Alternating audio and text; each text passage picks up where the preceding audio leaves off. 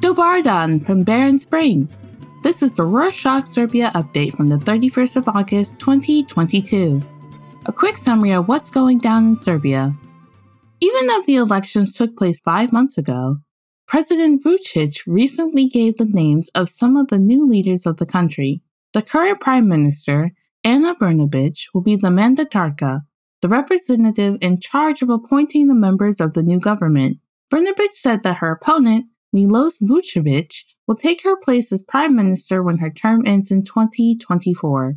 On Saturday, the 27th, Vucic also gave away names of the government's vice presidents and appointed Ivica Dacic, the current president of the National Assembly, as the coordinator of security services. However, according to the Constitution, members of the government should be appointed by the mandatarka, not by the president. On that note about the Serbian government, things are not looking good for the officials since both the East and the West have been putting Serbia under great pressure. In fact, the governmental elections had to be postponed because many of the politicians that are running for office are pro Russian. But they would not look good if they sided with the country that is invading Ukraine. So they want to wait until the war ends to hold the elections.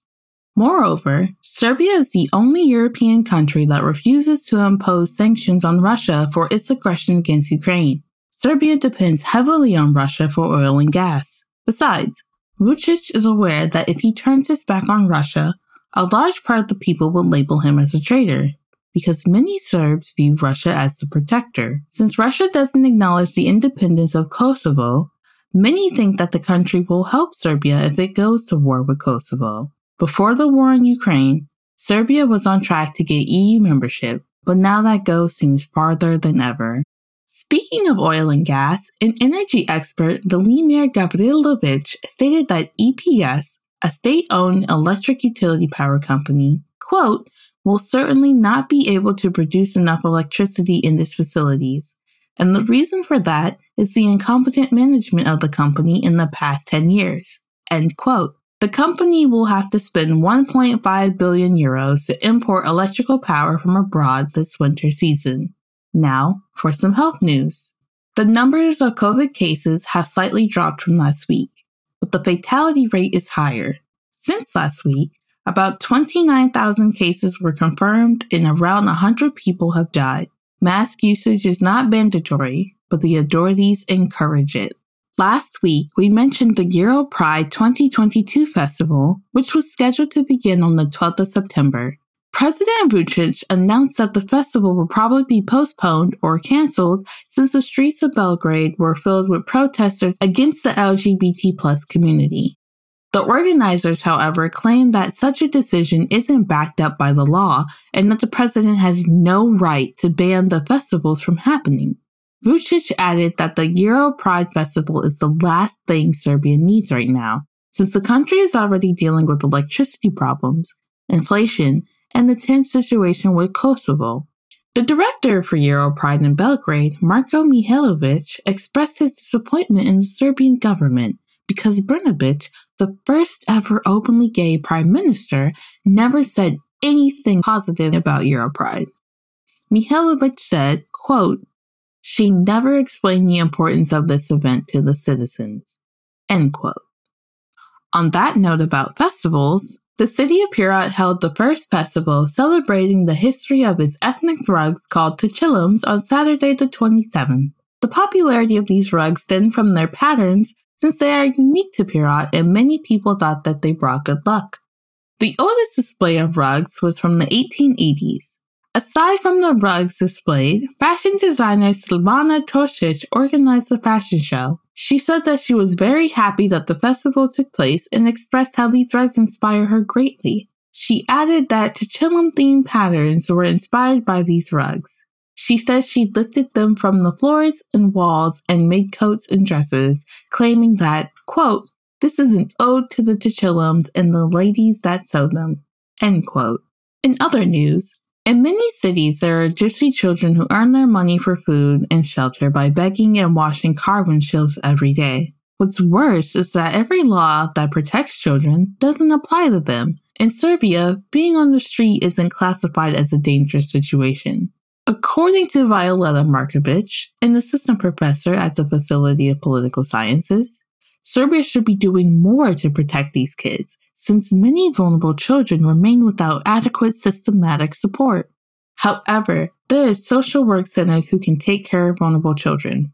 The kids within this category are under 18 and they live either on the streets alone or with their peers or their family. If registered, these centers can take them away from their parents since these kids are forced to beg and work, and the system must find shelter and provide them with clothes and food.